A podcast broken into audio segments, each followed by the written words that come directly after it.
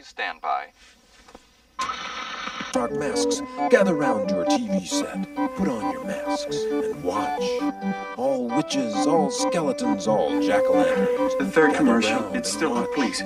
Take off the third channel. The third channel. It's still running. Stop it, please. For God's sake, please stop it. There's no more time. You've got to. s- Please stop it. Stop it now. Turn it off. Turn it off. Stop it. Stop it. Stop it. Stop it. Stop it. Stop it. Stop it.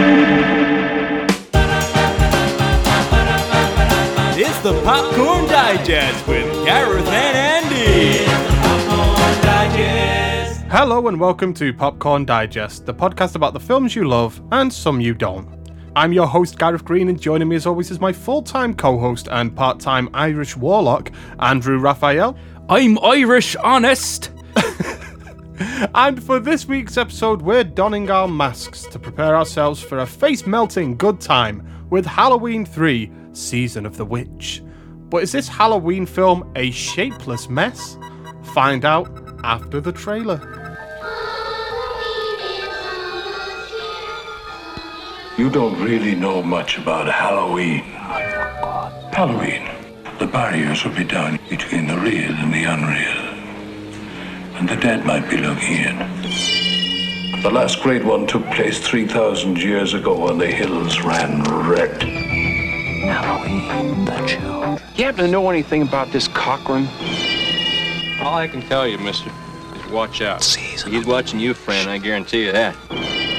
trick or treat, trick or treat. Hey, Mr. Cochran, just what is the final process? Fellas, I was just kidding. Witchcraft. To us, it was a way of controlling our environment. Hey!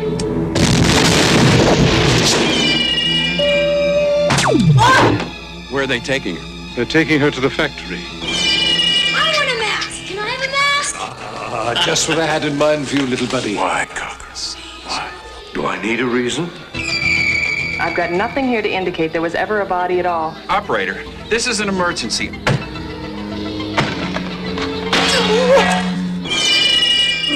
Do love a good joke, and this is the best ever. A joke on the children.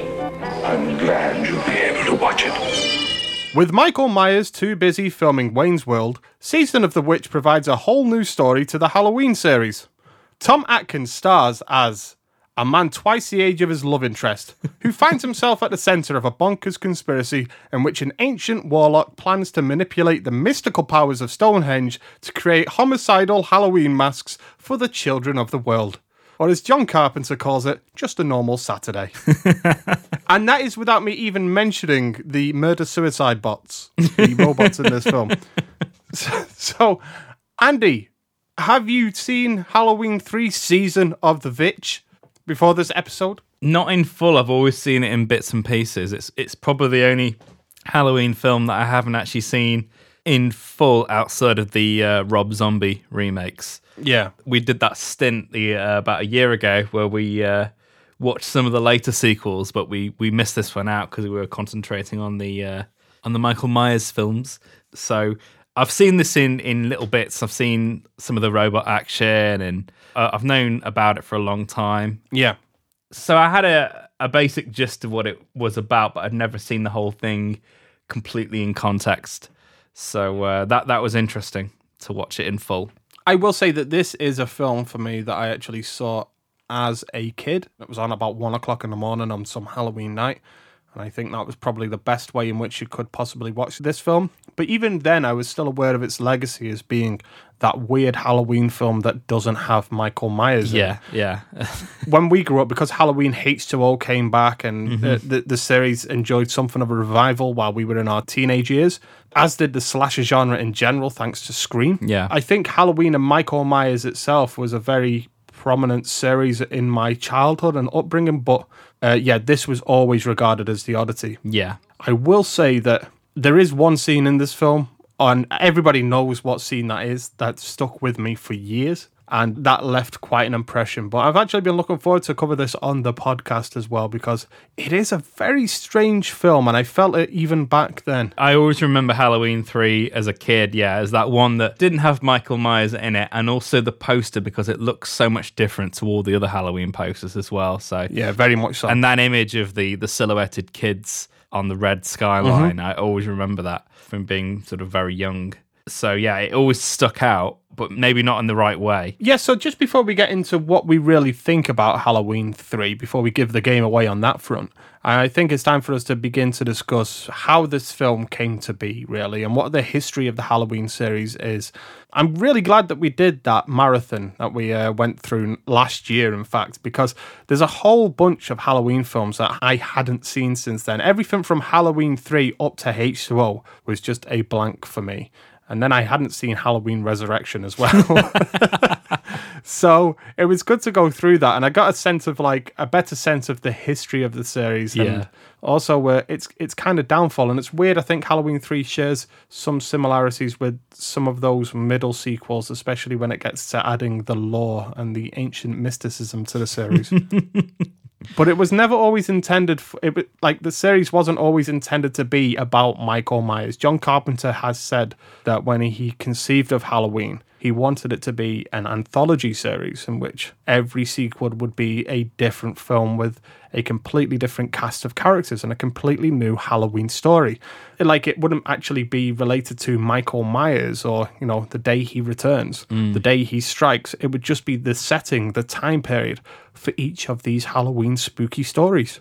And for one reason or another, he never got to do that with Halloween 2. It was uh, put on the back burner, and he and Debra Hill actually were coerced into writing uh, Halloween 2. Have you, we've seen Halloween 2 as well. Yeah, yeah. And uh, what what do you think of Halloween 2? That's that's one I was always familiar with. Halloween 1 and 2 were always very familiar with myself growing up. I, I can't remember a time before they existed in my life. I mean, Halloween 2, it's almost like they try and make it like it's one long movie, like Halloween 1 and 2, because it just follows on straight Yeah. after. In a way, I think the best comparison, and I think it's because it's around a similar time in terms of like sequels, and it does remind me an awful lot of uh, Jaws 2 Yes, very much so. in terms of its relationship to the original. I mean, it's like it's everything's bigger and wackier. Yeah. and all the deaths are more elaborate. And um, yeah, they do jump the shark a little bit with the uh, brother reveal, which I know that the uh, the newer films have completely retconned. yeah. I think that sent the later sequels down a particular path Mm-hmm. as well. They didn't bother to retcon Halloween 2 either, and I think that may be to their detriment, um, which is um, why the, the newer Halloween, um, the 2018 Halloween, decided to just ditch it completely and just be a direct sequel to the very first Halloweens. But very much like Jaws 2 for me, I think it's one of the films that still feels a part of the original. Yeah. Even though it feels like an overblown and rather elaborated on version of that original. Yeah. Like there's still just this tiniest thread of authenticity and continuity between them that the sequels beyond that don't have. Yeah, yeah. All the way up until about H2O. I think H2O has quite solid continuity with the first two Halloween films. It does go together quite well. Probably not say it's weird- stylistically, though. Oh, absolutely not. Stylistically, it's trying to be Scream, isn't it? So It's Scream, yeah. Stylistically, it is far more like Scream. I will say it's weird that they did reframe the new Halloween film as being like the true sequel to Halloween and a true story for Laurie Strode, you know, and, and really getting to the bottom of her post traumatic stress for dealing with Michael Myers. Mm. I always remember thinking, like, H2O did that as well. you know, it's not a unique situation. And I will say, Halloween, the new one, isn't a rather unique film, but it works and it does stylistically feel more of a continuity with the first Halloween mm. film as well. Like they made a conscious effort to make that film feel, in terms of the atmosphere, in terms of the look, like it belongs in that world. Yeah. Whereas Halloween H2O felt like it belonged to Scream, like you say. Yeah, I'd say they're almost like a trilogy. Like I would say the uh, Halloween, uh, the Curse of Michael Myers, H2O, and Resurrection. They kind of all feel like Miramax films from that time. Yes, they do. and they have that kind of '90s tacky sheen to them. Um, yeah, but all the flashes and screams and like sound design, nightmarish stuff Yeah. that just gets in the way. Yeah, I mean, uh, Halloween 3 definitely shares its aesthetics with the first two.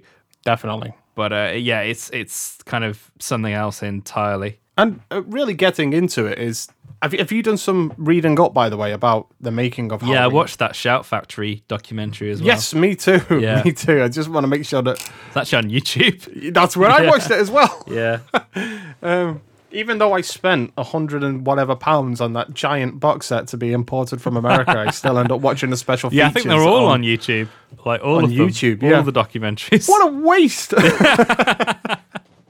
but yeah, so looking at that, I mean, they they do say as well that Tommy Lee Wallace was contacted about making a Halloween film, but one of the things that he was told up front was that John Carpenter and Debra Hill they weren't interested in pursuing it as a Michael Myers project. It wouldn't be a Michael Myers starring Halloween film. Yeah, because he turned down Halloween 2 already. Yeah. Primarily because of that. He didn't like sequels. Mhm. I think, yeah, I think he's quoted as calling them a disease. and so, yeah, he passed on directing too, even though he was their first choice. Although I think, was it Joe Dante was briefly going to direct Halloween 3? Yes, I did read that as well. That Joe Dante was definitely in the mix to Yeah. direct Halloween three. I wonder if it was something to do with not having Michael Myers or that type of thing. Hmm. That said, there is a Joe Dante-ish element to this film as well. Like that, I feel like it may suit him, just in terms of the reflection of corporate America being this homicidal, warlockish. Yeah. wants to kill all the children of America. It's got like th- these kind of views on capitalism in that way as well, the consumerism around this time of year that we'll buy any old tat that I think would fit in with Joe Dante's uh, vision. Yeah. But yeah, um, they got Tommy Lee Wallace to direct it. Yeah, the the anthology idea, they kind of wanted to do a uh, almost like a riff on like Night Gallery or Twilight Zone, but on a much Yeah. larger scale. And you can definitely see that when you look at what the story of Halloween 3 is. Mhm. It does feel like an extended episode of, of one of those. In that, it also feels about half an hour too long for what should have been about 50 minutes. Yeah, or even half an hour it would have been all right. yeah, so and yeah, they had this anthology idea, which I don't know what happened if they really wanted to pursue that, and it, it seemed like a lot of people thought it was a, a stupid idea. I know um, was it the executive producer Irwin Yablans yeah. was uh, quoted as saying it was stupid. Yeah, he does. he didn't want anything to do with up. it. yeah, he's just there in name only. He said he was just happy to sit back and receive a fat paycheck. Yeah.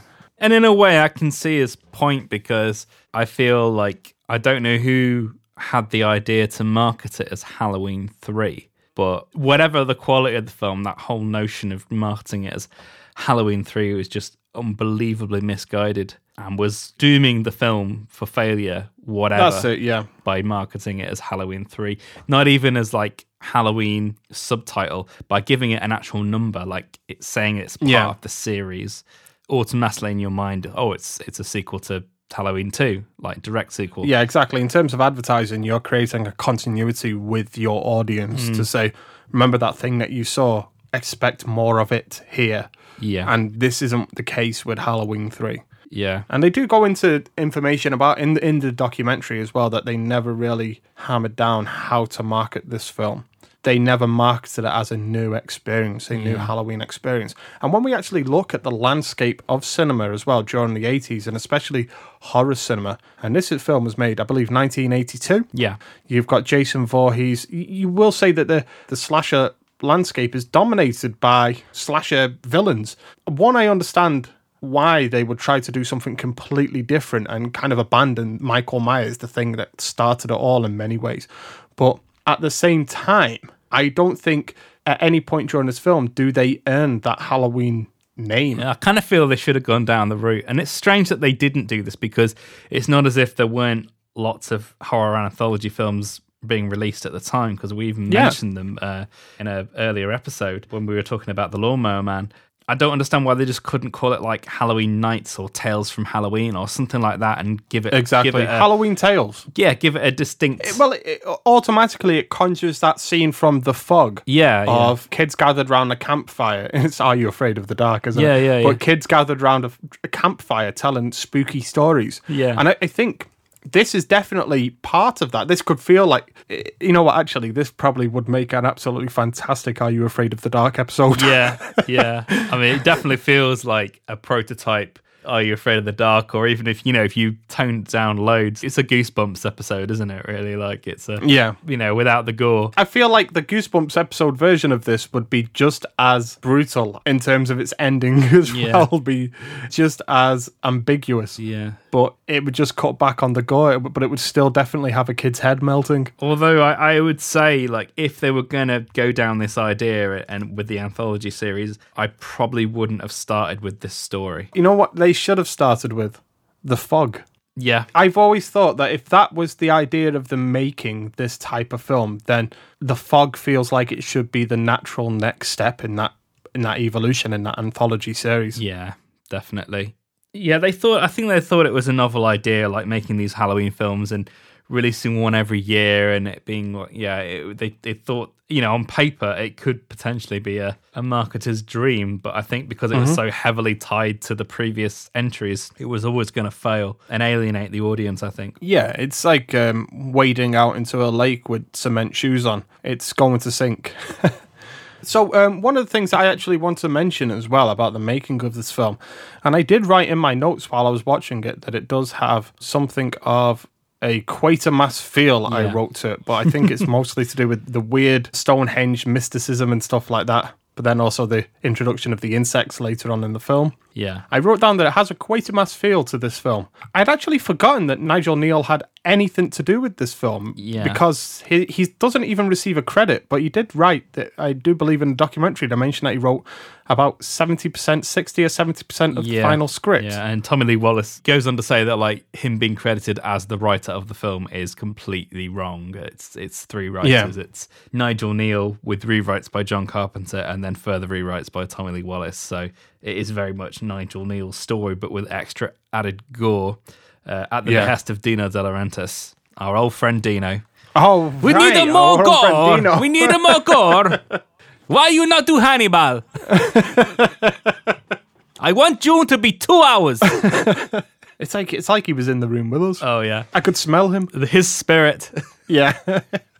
Yeah, it's it's weird to think that actually now you would never get away with this kind of situation as well in terms of the Writers Guild of America. It's weird that the person that probably did the least with the script, Tommy Lee Wallace, in terms of what he contributed, he actually received sole credit. Whereas now the WGA have such rules that you need to change something like 33% or more Yeah. of a script in terms of its structure, characters, and style, make an imprint in order to receive any kind of credit whatsoever. Yeah. It's weird that that situation was a was allowed to happen essentially, and I wonder if uh, Nigel Kneale had because I know that he wasn't happy No. with the way that he was dealt with on this film, as he has never really been happy with how he's been dealt with by Hollywood. No. But I wonder if he had personally asked to have his credit removed from the film. Yeah, I think so because he, he doesn't even have a story by or anything like that. So Yeah, it's got to be him just saying, "I don't want my name on the film at all." yeah, Yeah, it's strange that they wouldn't even like make a pseudonym or something like that. But the essential idea comes from Debra Hill, though. It's the uh, the idea of witchcraft meets the computer age. it's a very 80s very, premise, very, very much. Yeah. Yeah. It's got a very strange feel to it when it comes to this type of thing as well, because uh, in terms of looking at the script, it feels like it's the Terminator. And especially with its music as well. And that's something I want to speak about. But um, especially with its music and its kind of like electronic droning and dum dum dum dum dum. I would say heartbeat of a robot sound. And also in terms of what it presents, it's very the Terminator. And then at the other side of things, you've got, we keep saying it, Irish warlocks. Um, but never do the two really feel like they meld. No, no. Yeah, it's a very similar crew to Halloween 2. It's almost exactly the same. Yeah. And uh, you get a lot of people returning, like uh, Dean Cundey. Dean Cundey, yeah, and like the costume designer and everything. So uh, Uh-huh. it, it shares a lot of continuity with that film, even though story wise it doesn't. But yeah, I kind of felt that the casting is very strange. Yeah. It doesn't really make much sense to me. I mean, even right down to having Nancy Keys in this film. yeah. I understand that it's not connected to the Halloween films, but it is kind of connected to the Halloween films now. I remember even thinking as I was a kid, like, does it have any connection? Is this what what's this supposed to mean?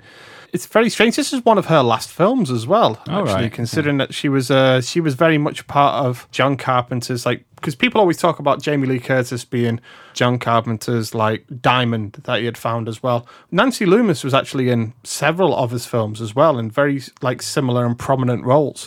And uh, but her career just never really kicked off to that next notch like Jamie Lee Curtis did. She was just elevated beyond. And uh, yeah, so shortly after this, she actually she was only in a few bits and bobs up until the nineties, and then just quit acting.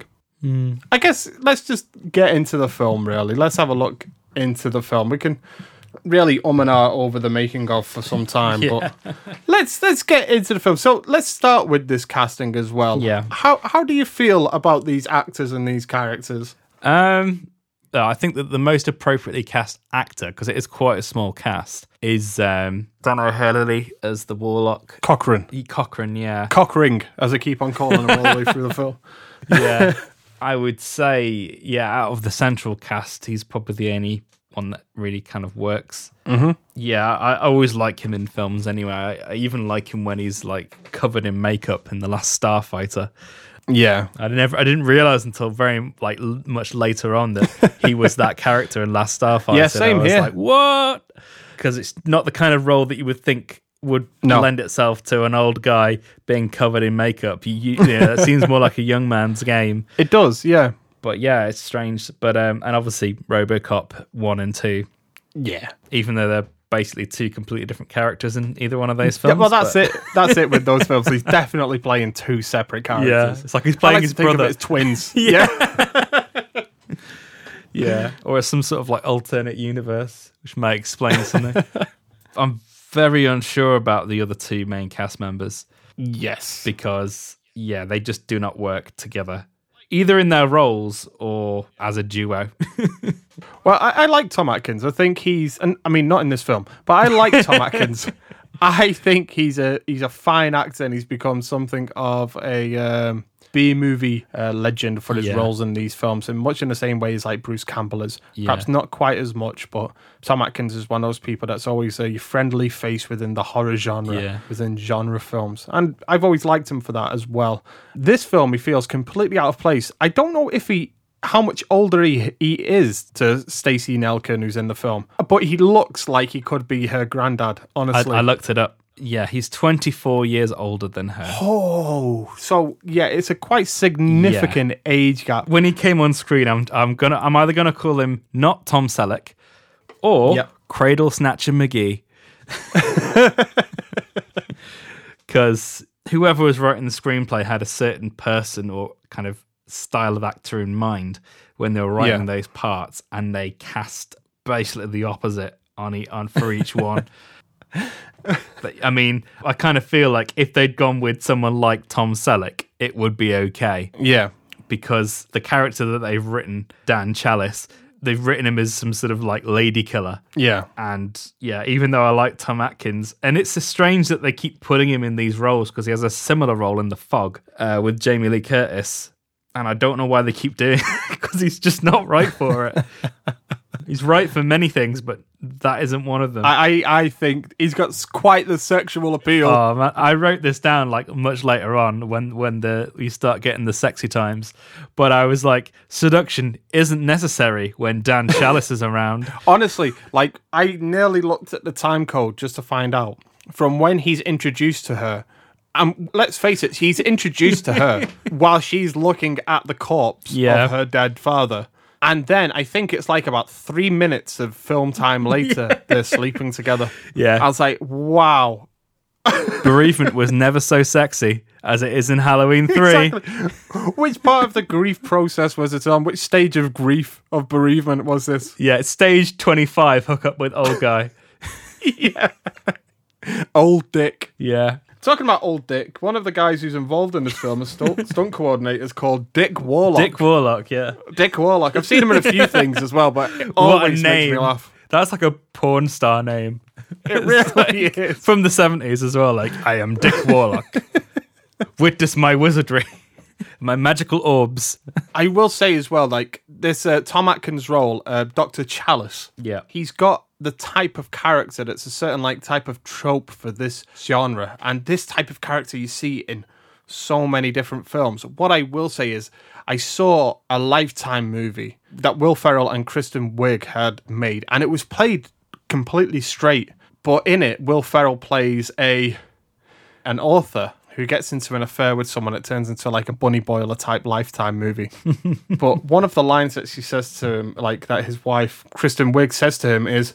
I know what these book tours are like. You've got women throwing at you at every corner, and it's like that's a book tour for an for an author has women throwing at him, and it made me think about it with this with this guy Tom Atkins. It's like he's a doctor at this nothing town in the middle of nowhere. He's a drunk. He's a shit dad, and it's like women are just like throwing themselves at his feet. Yeah, he's already got. He's he's totally banging the two women at the hospital. Yeah. Like he's definitely banging Angus. Uh, no, Angus is definitely banging. he's definitely banging Agnes. He's banging Angus. Oh yeah. the farm boy from down the road.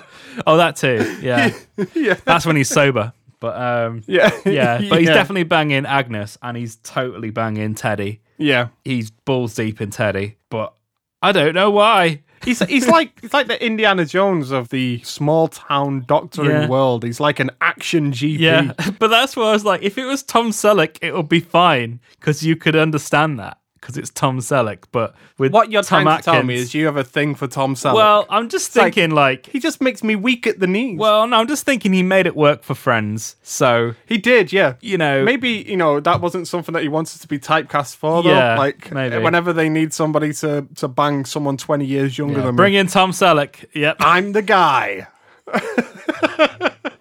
to be honest, Tom Cruise is that guy now. Yeah. Actually, on the Shout Factory documentary, when they started talking in the, the cinema forum, when they started talking about it being a cult classic, the moderator did ask a very interesting question, which I hadn't thought about whilst watching the film, Hmm. because it feels like it's a common belief that Stacey Nelkin's character gets switched at some point when they're in the factory. Yeah. And later on it is when she's the robot. But he asked the question, was she always the robot? And I was like, mm, Yeah. that, that could explain quite a lot. It could. I will say the moderator is Brian Collins as well, who's um, one of the writers. Used to be for Birth Movies Death. Very good writer. He used to do a uh, blog called Horror Movie a Day, where for I think it was several years he did a horror movie review every single day and watched a horror movie. So yeah, he, he knows his stuff, and I'd never even thought about that element of the film. And I've seen this film several times. I even went to the cinema to see it myself at one of the screenings, and um, I've never really thought about that. Yeah. it would explain a lot of her actions throughout, especially in terms of, and, and I don't know if this is something that the actor intended, but the acting when she sees her dead father, for example, she's like, yes, yes, that's him. It's all very stilted for a while. No, no actual genuine emotional response. Yeah, and and it would have been a great twist to for him to have found out that that old guy that died didn't actually have a daughter at all, Yes. and she's like a plant. But yeah, I, I think it, it kind of needs explaining because I'm I'm very unsure about her performance in this film. Yeah, I am. I mean, she's not given the best lines ever, but I don't think anybody's given the best lines. no, no one is. I mean, that's the thing. I, I, I was thinking about th- this screenplay is um, it's not very good, really, is it? Like the screenplay, it's it's not the best. There's a character that really sums up the issues with the screenplay for me, and um, is her name Marge or something like that, She- or is it the the woman that Ellie meets at the motel outside? She's coming to pick up the. Uh, Oh, is it the misfire lady? Yeah, the misfire Yeah, lady. yeah. Yeah, because like she stops outside. She's in it for like two scenes total, and in one scene she practically gives her a social security number. she's like, she's like, she gives so much information about herself. almost every character is like exposition character. It's like- yeah, it's, It's like hilarious. somebody introducing themselves, like shaking their hand. Hi, my name's Gareth, and I'm from Manchester. My telephone number is blah blah blah, and here's my security number. And now we can begin talking. yeah. In a way, considering that three people have had different goals at the script, it feels like very much like a first draft. Yeah. And they've almost like put placeholders in, like, we'll explain this later. And then hmm. they haven't gone back to it. Yeah. There's so many bits later on, especially uh, where it's like, why are they staying at the motel? Why is there a curfew? Why did Dan and Ellie go out during the curfew? Why is there a curfew? I don't know. Oh, the other thing as well, like, yeah, a good magician never explains, so we don't explain it. Yeah. And it's like the Stonehenge, you wouldn't believe how we did it, like how we got that piece, because they're not going to explain it. They're sort of tiptoeing around all the flaws in this plot to try and make you not notice that it's a Yeah. heavily flawed plot. To be honest, it's like I want to see the Ocean's Eleven film of a bunch of warlocks getting together. Like I'm, I'm gonna, I'm gonna form a group. What's the target? Stonehenge. Stonehenge. The little people of Stonehenge. The warlock version of Ocean's Eleven, where the target is Stonehenge. Yeah. Fuck the rest of this film. That's the film I want to see. Yeah, I think whenever we mention Stonehenge, we should just fade in the Spinal Tap Stonehenge song, like with the little dance to the little people. It's like it feels like that whole fuck me that bit, that Stonehenge bit is just the fucking goofiest thing. Yeah. Why is it there? Why? Again, I think that's part of the. Um, it's obviously what Nigel Kneale's brought Yeah. to the table with this film, but it made me think like this needs to be set in England Yeah. for a start. Yeah. because we do have this kind of like folk horror thing over here as well, related to things like Stonehenge and these kind of like old rituals and traditions. You look at the likes of the Wicker Man, for example, as well. Ours is a setting that's more conducive to that these kind of stories. So why not tell that story over here? Because by taking it to America, it feels far more out of place that suddenly, out of nowhere, Stonehenge is introduced in this little suburban American town. It's like, what the fuck, guys? The whole thing's very unfocused. There's lots of bits of ideas that aren't really fully developed. But yeah, if you're going to change the location, you just have to retool the whole thing because it's so centered around Halloween and the masks and, and the kids and everything.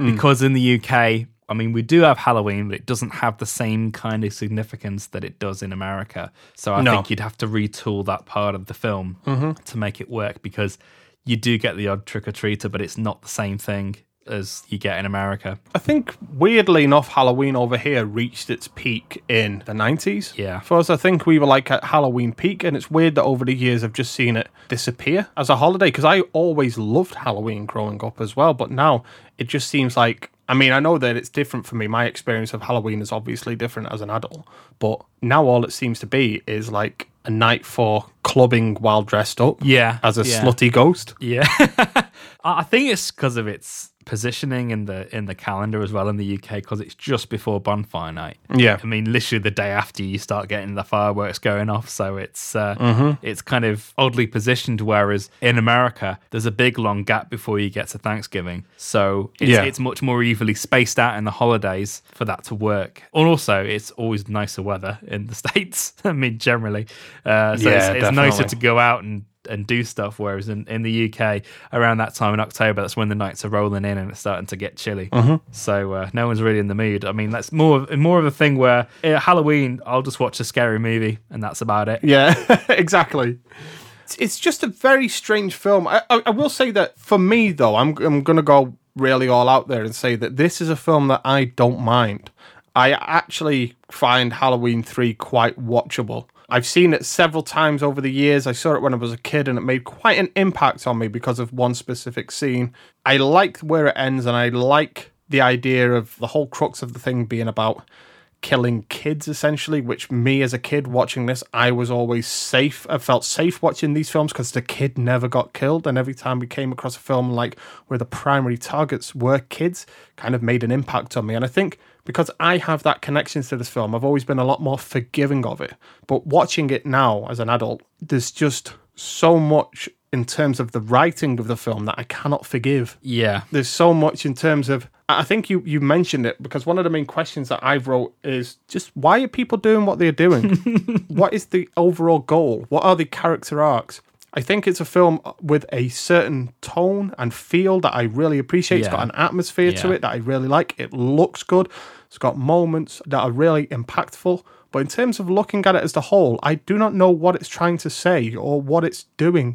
I don't know what it's about. Essentially, I feel like on some level it should be about this idea of um, Halloween turning into this kind of consumerist holiday where all we do is buy shit that any old um, warehouse will sell to us in terms of the masks and that type of thing, and so obviously being used used against us for some nefarious reasons. But I feel like that's been lost as well in this soupy film full of bonkers ideas. I feel that the idea for what they wanted to do was way too ambitious for the the type of film that they were making and the budget that it had because Mhm. because of the way they set everything up, you just do not buy that this Silver Shamrock company is this huge organization that that creates all these masks that go around the world. Yeah. And I just don't think the idea of kids being infused by these masks uh, it doesn't really fly with me. It feels No, very no, yeah. It feels like they've tried to force that idea.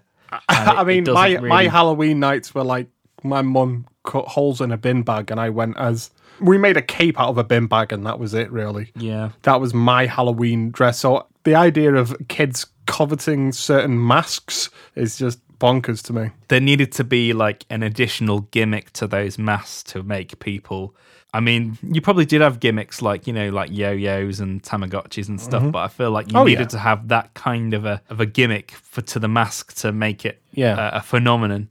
And I don't feel like the designs of the mask that they had, the style of the advert that they made, and obviously even the look of the factory and the the whole image that the Silver Shamrock Company had in the film Mhm. uh, really worked to sell that part of the plot, that premise. Yeah. You just don't buy it, and I kind of feel like No. the whole thing feels forced and and it kind of doesn't feel structurally sound because of it. Yeah. you are more forced to just rely on the the atmosphere and the visuals to sort of carry you along because I think a lot of the other things Mhm. aren't doing their job particularly well. I mean, I would say it's not a good movie in any way.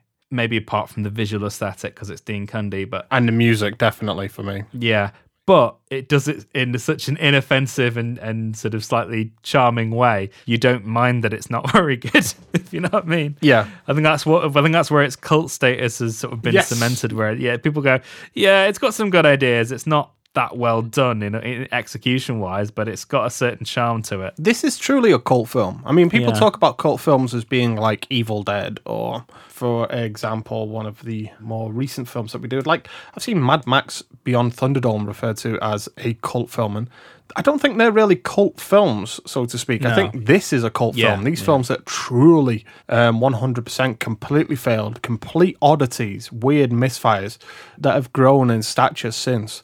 I truly believe that this this film does embody everything that a cult film is. Like as we've mentioned before, Howard the Duck as well, another complete misfire. Very ambitious, but completely misfiring on all, on all cylinders. Yeah, I think as you mentioned, it's just the inoffensiveness of it and the fact that it dared for me, and in terms of its ambitions, that it dared for me to do something different Yeah, during tried. this period of time. Yeah, when all of these horror films were just the same film packaged up with a different villain, with essentially just with a different silhouette as the villain. Yeah. So I can understand why John Carpenter looking at, you know, and Debra Hill looking at this landscape of slasher films then and saying, we can't just do another Michael Myers film. Yeah, and I can completely understand because yeah, like they are restless creatives, but I just think if they were going to do this story, then yeah, marketing wise, they should have had a proper think about Yeah. how they were going to do it. And I just would not have opened with this story because I think if you're classing it as a uh, a night gallery slash Twilight Zone segment. Of which Mhm. really there is only about half an hour of story in this. It's very much like a, Yeah. a half hour episode stretched out to 90 minutes. But even so, I would say as a segment, if you viewed it in context with other segments, it would be one of those stories where you would say, oh, maybe that, that was the weaker segment of the film, you know, of the, of the whole. like, it's probably not the best story in, in the in the anthology. Then again, if they had done it as a segment, it would have been the one where the kid's head turns into insects. yeah, yeah. So it would always have that going for it for me. You know, you know, because that is like the centerpiece of this film. And I will say, I've mentioned that it has the scene, the scene that made a massive impact on me when and when I was a kid. That was the scene that scared the bejesus out of me. Yeah. that felt like a true Halloween horror to me. To be able to see that as like, oh god, I must have only been about eleven or twelve when I first saw this late at night, and it was watching this kid who was not much younger than myself, his head just disintegrate into insects and snakes and you know, creepy crawlies. Man, that that ruined me. I was like, this is truly horrifying. And even now watching it, I still get the heebie-jeebies. Yeah. And for me, it's worth it just for that moment. I think it's one one of these films, Halloween Three. It's not it's not good. It's not a good film. I would never say it's a good film, but it's one of those ones where a kid might discover it, much like I did at one you know midnight one night. You know, you don't really get this anymore, but you used to be able to stay up and just have your TV on and you would be really at the mercy of whatever was on the four or five channels that you watched Yeah. or you could get. And like Channel 4 used to do horror nights all the way through October Yeah. and I used to stay up every night and watch whatever film was on. And that's why that's that's how I got into like a lot of the weird cult films that I like now. is just simply because they were on at like midnight and one o'clock in the morning when I should have been asleep and I was up at night watching them. And this was one of those films. And I think I discovered it the best way anybody should discover these type of films, but it's just a shame you don't really get that anymore. Yeah, it's it's a proper midnight movie, isn't it? Yeah. And I was going back to that Twilight Zone idea because they're definitely going into that direction. But I think the beauty of the original Twilight Zone is that they are all proper short story ideas, which Yes. If you tried to stretch them out, they probably wouldn't hold water. No.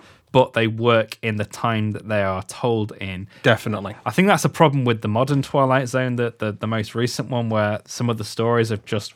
Well, I think it's a big flaw that it's not in black and white anyway. Yeah. Because I think all, all the Twilight Zone revivals have suffered from that, but also the fact that yeah, I just think because they're trying to match modern storytelling and, and blend in with the you know with the crowd, the stories are all way t- like stretched like way too thin Yeah. They just need to sort of do their job and get in and get out. Uh, whereas they Mm-hmm. kind of go off on one, and it's the same thing with, with Halloween Three, really. Whereas it really is a half-hour story, and they've stretched it out. So I think that's where you get these odd little tangents of why does this character go out at night and do this Yeah. and talk to this character, and there's a lot of loitering in this film, like loitering around, and it's a bit of a runaround at times. There was always a film that I thought when I was growing up that had a similar feel as what you've just mentioned, like a Twilight Zone feel. And I actually discovered much later that it was actually linked to a certain TV show at the time. I was actually shocked to find out, but a slasher film series, Final Destination.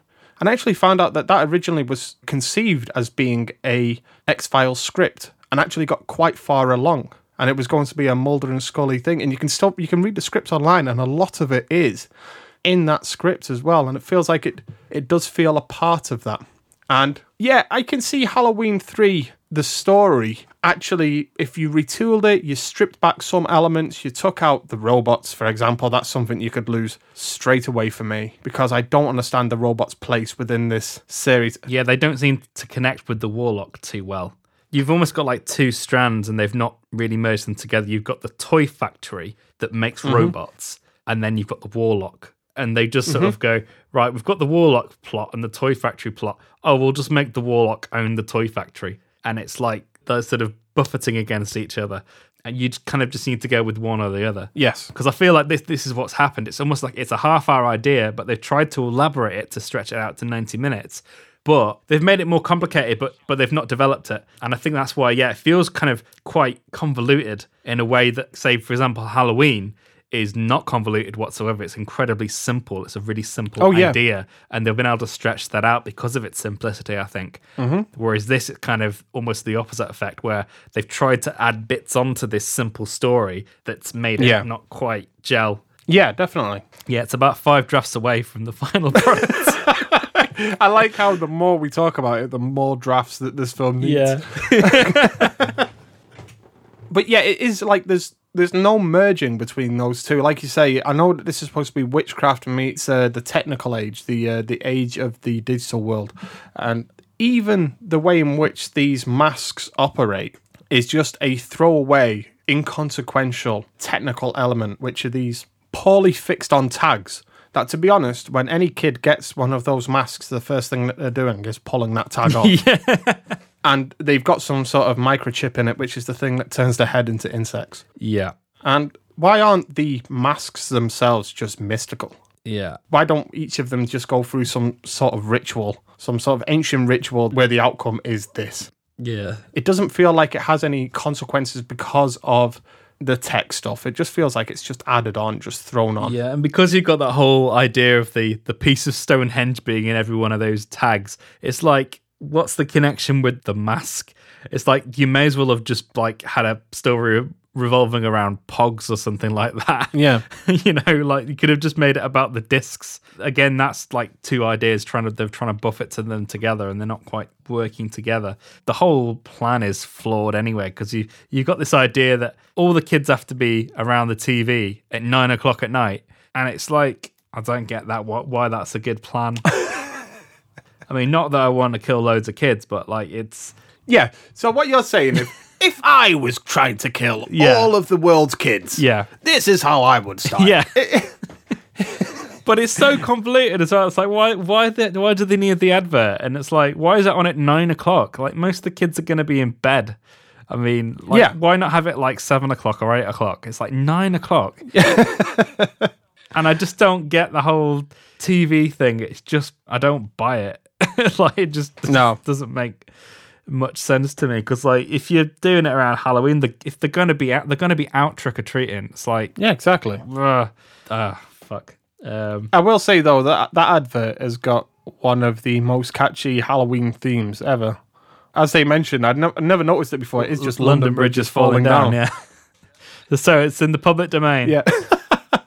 Every time I see this film, it's stuck in my head. I found myself, as you heard moments before, singing it to my son while we were feeding him uh, smashed avocado. so um, he'll never afford that mortgage. Oh dear. I know, poor fella. but yeah, so it's just it gets stuck in your head, and I, I just find myself even to test my microphone before I was like, "Happy, happy Halloween, Halloween, Halloween, Silver Shamrock." With that, that head bobbing up and down.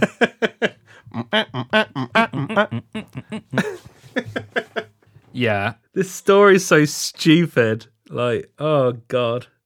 Yeah, but the gore is fine. Oh yeah, I mean you've got everything in this as well. You've got like a bit of driller killer in there, and you've got. I, I think my favorite death is that misfire one though, because it's just so bizarre. It is, and it's like th- that's all. Like she gets all that introduction. Where her lips have just exploded. yeah.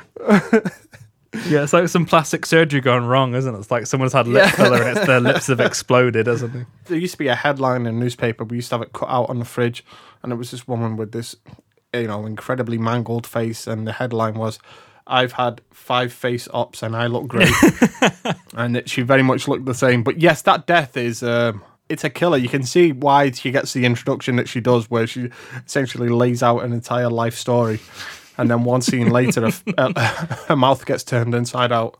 And you know, the last thing that she got to hear was the sweet, sultry sounds of a man thirty years older than a woman slash robot pounding in the next room.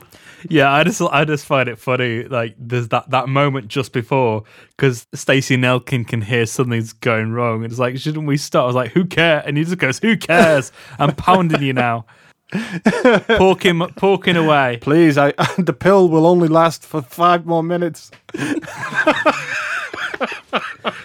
Oh man, that character, man, it's just Yeah, yeah. My favorite moment is is towards the end when he's doing anger acting and he raises his fists.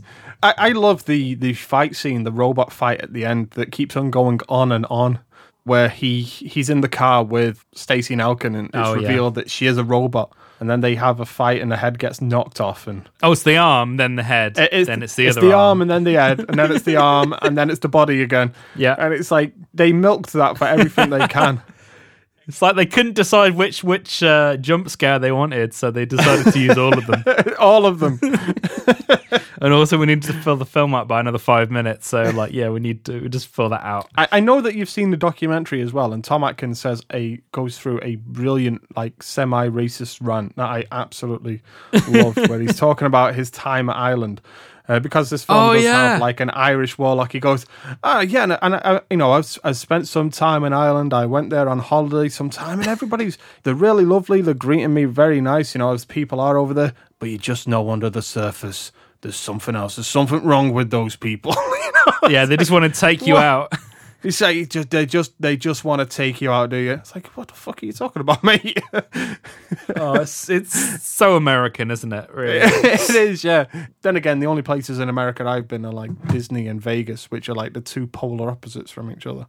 So you get like the nicest place in the world where everybody's happy all the time at Disney, and then you got Las Vegas where people are crying in the street. do you want to talk about the music? Yeah, yeah, because I think we should talk about the music because yeah, it is. I would say it's one of the aspects of the film, other than the cinematography, which does actually work in its entirety. Yeah, I, I would agree. When we actually come to look at the music, um, I will say that I love the title sequence to this film as well. Yeah, yeah, I think it's a nice title sequence. I like the little beeping of the lines as they that they're removed, and that, you know each one makes a different sound. It all like adds together. You've got this like drone going on in the background, this ambient. I could easily have that on in the background while I just write and go about my day. It's it's a lovely bit of music, but the soundtrack in general is fantastic for me. This is actually probably well, I was going to say my favorite Halloween score.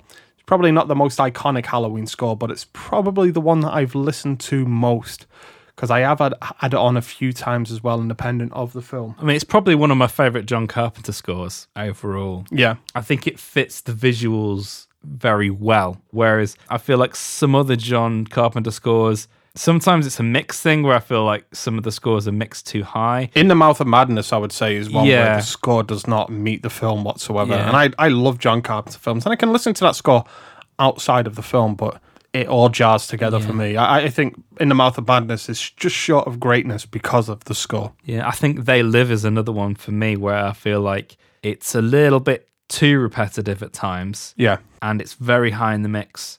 So Mhm. it kind of sort of doesn't quite blend well. And it's it's that lolloping theme that just Yeah. keeps going on and on and on and on. I was like, oh, they could have come up with something else in some of those scenes. But I yeah, I think They Live as a movie in which they ran out of money while they were Yeah, making it as well. yeah. So I felt like they just had a the bit of tape and they were just looping it across the film. it's like that Birdemic when it keeps like looping it. It is it's strange as well though. Look like approaching John Carpenter and his music that he's always described his music as being like, you know, the carpet in a house. You don't really notice it while you're in there, but it, if it's good it adds to the room, but you're not supposed to notice it. Yeah. I understand where he's coming from, but at the same time, he's made some of the most iconic and memorable themes based off that mission statement of his, and to the point now in which he doesn't really make films anymore, but he does tour the world with his son and his band, his son's band, performing his John Carpenter themes to audiences. Yeah, yeah. And I, I went to go see him, and I will say, even though the venue was atrocious, the show that he put on was outstanding Yeah, yeah. he really did put on an absolutely fantastic show and uh, it all came together brilliantly but it just made me realize like for somebody that really stood against the idea that music should be noticeable he's made some of the most noticeable and recognizable and memorable themes that i can think of in the genre Yeah, and in a way, he's kind of set the template for a lot of modern film music because I feel like a lot of more modern film scores rely less on their themes and more of a feeling. Yeah. Like underlying feeling. I mean, you only have to look at like the sort of stuff that Hans Zimmer's been doing in the last sort of Mhm. 10, 15 Textural. years. Yeah, textural stuff, uh, rhythmic based stuff. Yeah. That, yeah, they kind of, well, didn't pioneer because I think like, like people like Jerry Goldsmith were doing sort of textural Definitely, scores yeah. beforehand, but in the electronic medium, definitely we're doing that. And there's Yeah. there's some stuff in the Halloween three score that feel like th- this kind of stuff keeps coming up, even in like EDM and stuff. Like, Yeah. I think it's an often sampled score that people try and emulate and, and take bits from anyway. because i've heard ambient work from known composers that feels very similar as well that has very similar feelings to like the main theme for example Yeah, yeah. And then you've got bands like Zombi that Yeah. have like essentially made their name off John Carpenter like music. And they're fantastic. Yeah, I think I even I've unconsciously done things like that in the past, especially in the electronic stuff. But yeah, it's interesting like hearing Alan Howarth talk about it as a as an electronic coloring book and it's the idea that they start the movie and just start playing and they had everything set up so they would have done the score very very quickly in a matter of days. Literally did it almost live to picture. That's actually fantastic. you know, a very sort of low tech way of, you know, scoring a film. I guess that's right. It also has that, as I mentioned, that Terminator feel to it as well, which actually does feel very John Carpenter-ish at times. I would say that that actually merges the slasher genre with this tech noir, this new digital feel. In a way, it's trying to do some things that Halloween 3 is doing. But uh, yeah, the Terminator feels like it takes it that step beyond. Yeah, yeah. I say step beyond. It's like uh, the Springfield Gorge leap beyond.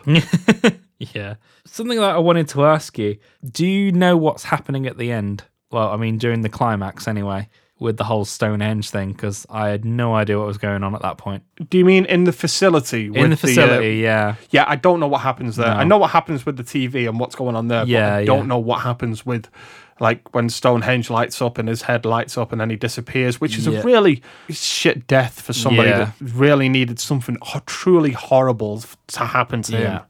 Considering moments ago he, he turned a kid's head into insects, he needed something awful to happen to him to justify that. Yeah. And all he does is he kind of smiles and disappears in a bright white light.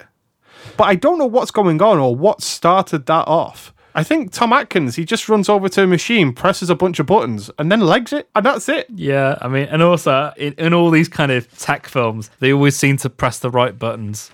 Uh, Yeah, that's what I mean. It's like he's got a panel that's full of buttons that he's never seen before, and he presses a bunch of them at random, legs it, and then everything explodes. and even like obviously the the whole Stacey Nelkin thing as well, like with the discs and them sort of short. Why does she help him? No, but it's why does she one? Why does she help him? I love them creeping about with that um, ingenious hiding plan behind a moving rack of masks in the facility. It's just like, why did they think that was a good idea? But the whole idea of the discs misfiring and killing all the robots, and it even Mhm. kills the robots on the stairs. Why didn't it kill the um, her? Her, yeah. I mean, there's many questions like that where they definitely just paste over the logic because obviously at this point, they're like, "Oh, the audience doesn't know the twist yet, so we'll, we'll, it doesn't matter." If you know what I mean? Yeah. they're only going to watch this once. you know, things like you yeah, know, it's got that feel to it, hasn't it? It's like one and done. yeah. and um, but that whole yeah, that whole thing with the Stonehenge thing, I'm just like, what? Why? That's my issue with this film in general. I think on a script level is I just it just leaves me with lots of questions like not just questions like you know mysterious questions that I want to have that lead me to watch the film more and try to gain more knowledge, but like logical questions about why characters are doing certain things or why key things in the film actually happen the way that they do. I don't even understand what like what is why we'll go into this as well. I picked a certain review for the stats and facts period of the show because it reflected something that I had wrote in my notes I wanted to mention. But what is the end game of this whole plan? What is the outcome? I understand that there's some power to be had by killing the children of the world because you know the the god requires sacrifice Yeah. or that type of thing. But why is this necessary? What are you gaining out of this? What is the return for doing this thing? Does it need explaining? it's like every scene in this film in which the audience deserve an explanation. It's that Jurassic Park 3 T Rex piss scene Yeah. over and over again. You don't want to know how I got this. Having said that, I do think that the last minute of the film is probably the most effective moment. It's a brilliant way to end the film. I, I just I think that the thing that that sells it for me, I, I love the idea that it's it's playing on all the channels and it gets it gets interrupted on the two on the previous two channels, but the kid mindlessly switches the channel without question. Yeah. And I think that's the beauty of that scene is that the kid is mindlessly switching the channel. Yeah. Even though there's an adult at the back just absolutely freaking out, the kid is just mindlessly switching the channels. And I think that's the film's most effective moment because of that. Yeah. It encapsulates, I think, what the film was going for. What it was trying to say. I think it kind of failed at every other point, but it succeeded in that in that last minute. Yeah. Um, in terms of what it was trying to say about commercialism and consumerism and things like that, and the world that we live in now. And it was a very Twilight Zoney ending as well, with Yeah. the, with the sort of freeze frame of like "Stop it now" kind of Yeah, thing. which has become a meme of itself. I know that Yeah. that GIF is uh, it's been found in many places, but I think it's because the film ends as well on, with that real high note that I again I forgive a lot more about it because there's a famous thing that I read about films, whereas if the last ten percent of your film is good, people tend to react more positively towards that film. If the first like 90% is bad, but then it ends really strongly, you're still more likely to have a positive reaction towards that film whenever filling out any like forms or that type of thing, you know, like polling things. Yeah. But if it's the opposite, opposite way around, where the bulk of it's good, but you disagree with something in the end, you're more likely to give it a negative score overall. Mhm. And I feel like Halloween 3 for me hits that mark. It's not a good film, but because it ends so strongly and because it has these moments throughout, I can't forgive its flaws. I can't overlook its flaws. But I, I always have a stronger reaction to it because of how well it ends and that impact that it leaves me with. Yeah. And so I would never call it a good film. I would never stretch No. to call it a good film in any way, shape, or form. But I think for like It's a disposable Halloween film. And I don't mean like Halloween series film. I mean like a, a Halloween time of the year type Yeah, film. If you're looking for a spooky horror film in the month of Halloween to to build you up to that, yeah, you could do far worse. You could certainly do far worse in the genre. Yeah, yeah. But it's it's not the best. It's not going to blow your socks off, but it will certainly leave a mark in terms of a couple of key moments throughout.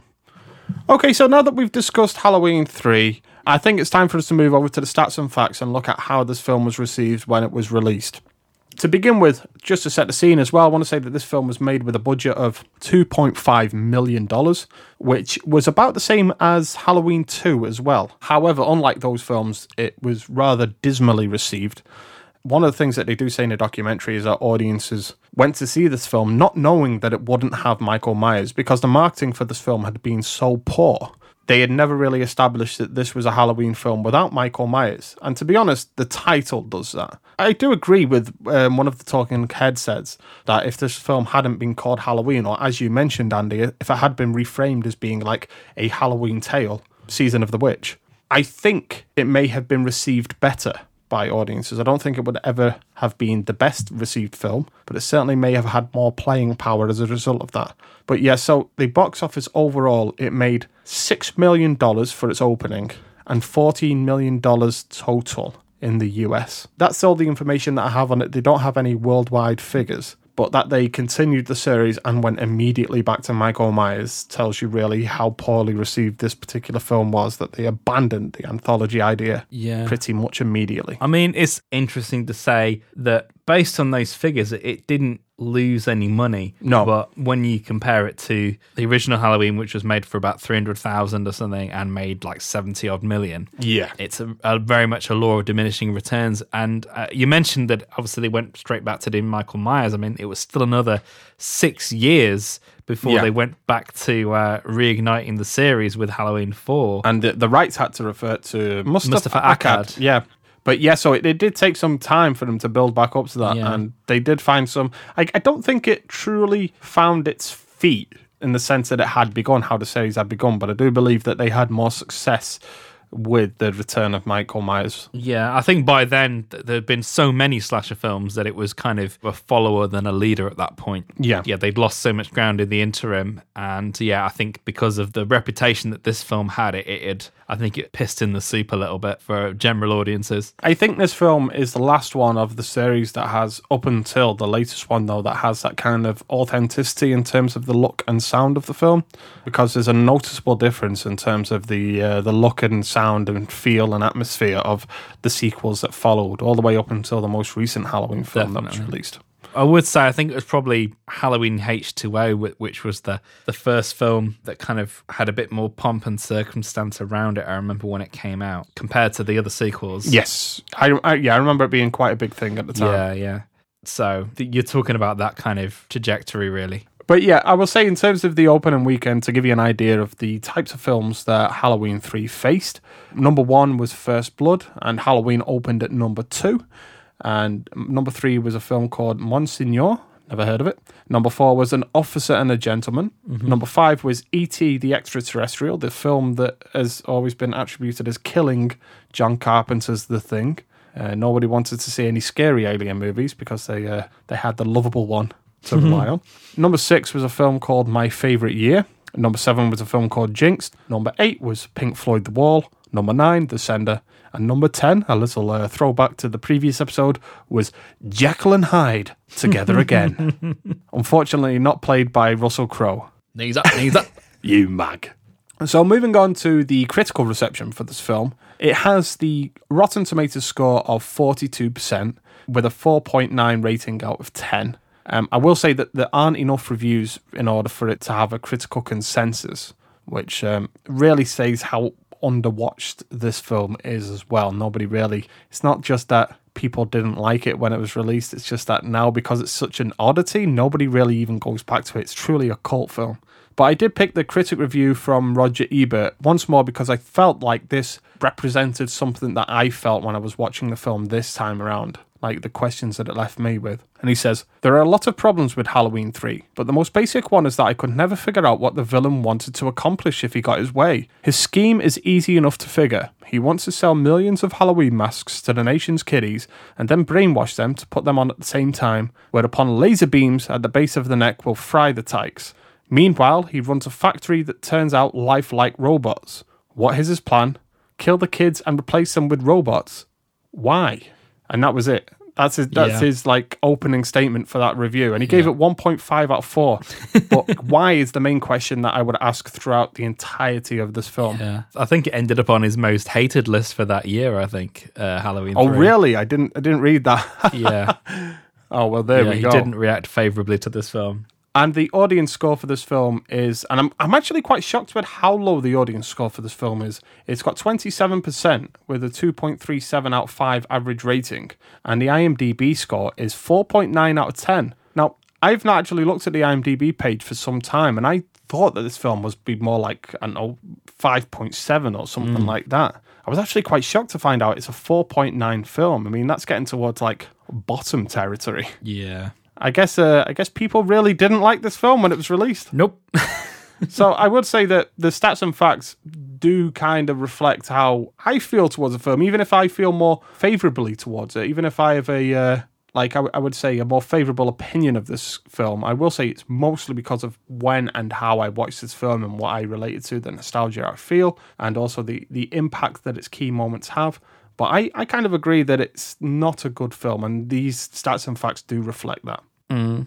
Oh, I did have a thought actually as well, just about the whole feeling of the film, and, and I think it's it kind of culminated in the Stonehenge set. I think with all Mhm. the people in the lab coats, it did remind me a little bit of another film that we've talked about on this podcast before, uh, Futureworld. Oh yeah, that's a good shout. Where you have a lot of robot people in, in white lab coats, surrounded by apparatus with lots of shiny buttons and flashing lights and things like that. Oh, so yes. it reminded me a bit of that. It has it. It's got a very similar ending with them being like pursued by, like you say, robots and lab coats and that type of thing Yeah, as well. yeah. Uh, well, that ends with them being pursued by themselves as well. But yeah, it does have that feel of Mm. like Futureworld, and had it not made that connection. That's another another shout back to a previous episode. Yeah, and I think that's it. Like in a way, it's like is is this like a relic of a previous era because it is a little bit Terminator-ish, but it, it does feel a bit more like Westworldy, especially with Mm. I think even the bit where they take that woman away, that the misfire woman, when they have the the lab coated people take away in the van, that's very Westworld, future world as well. Yeah. And then yeah, when you start getting, uh, you know, just a few years later, films like The Terminator that really update that whole premise, yeah, the premise of like robots and the future and things. Yeah, it maybe is a little bit dated in a way. Yeah. Yeah, I mean, I think that's the thing with this film. Yeah, it has a, it does have a nice sort of cozy, and I think maybe a, a part of its cult status is that nostalgia card. I think very much so. Mhm. Like it definitely is a little time capsule to how films were made at that point, especially Yeah. how horror films were made at that point. I mean, is this a film that you would recommend overall, Andy? If you had to say yes or no, I would recommend it if you were planning on doing some sort of Halloween film marathon because I think it would it's very interesting viewing the film in context in the series Yes. itself and seeing where they went and how it was just a bit of a blind alley. And yeah, I mean if you're a fan of, you know, 80s horror films anyway, I mean it's definitely a uh, choice film to to have. Yeah. I was just thinking before, like, yeah, th- I think these these Halloween films are very influential to the B movies. I'm just thinking about Halloween Two. About Mhm. I'm pretty sure they had that um, jacuzzi scene in Halloween Two, and I'm pretty sure They every, did, yeah. every B movie horror had a jacuzzi scene in it for like five years afterwards or something. So I think like Death Spa is the main oh, one that yeah, comes Death to mind. Star, yeah. but um, yeah, so it's definitely like if you are a fan of that type of horror film, and yeah, obviously it's definitely gonna you're gonna get something out of it. But uh, I think as a general audience member, because I, I did watch this with my wife yesterday, and, and she did not know what to make of it, and she Yeah. found it incredibly disappointing when comparing it to Halloween. Yeah. I think that just tells you all you need to know. So yeah, if you are a general audience member who's not particularly interested in horror or horror Yeah, films agree, from the yeah. 80s, then no. But if you are, then yeah, it's a bit of a curate's egg. But I, you know, I'd recommend it for that for all the weird Mhm. things that it does. Yeah, I would say that you have to go into this film with a certain expectation of what this film is going to be. I think you have to know really some of the history and what to expect. And with that, you might get something from it. It's definitely, like you say, curate's egg. It's something worth watching, even if it's just to gain some context on the franchise that it's attached to. But yes, th- there are a few moments that will leave their mark, but it's another one that you can tick off your, your horror film list, essentially. Okay, so that's everything that we have to say about Halloween 3. And if you join us next week, we'll be drawing guns with Quantum of Solace. And this is actually going to be the final film in this current series of Popcorn Digest. We'll be taking a short break after this one. So do make sure you come back to join us for this 007 adventure. It's something I'm very much looking forward to discussing. Hopefully, it will coincide with the release of No Time to Die, but who knows? At the time of recording, no, no sod knows. So we'll see. Yeah. but until then, I've been Gareth. And I've been Cradle Snatcher McGee. And we hope you have a happy Halloween. Ooh, happy, happy Halloween. Halloween, Halloween. Silver Shamrock.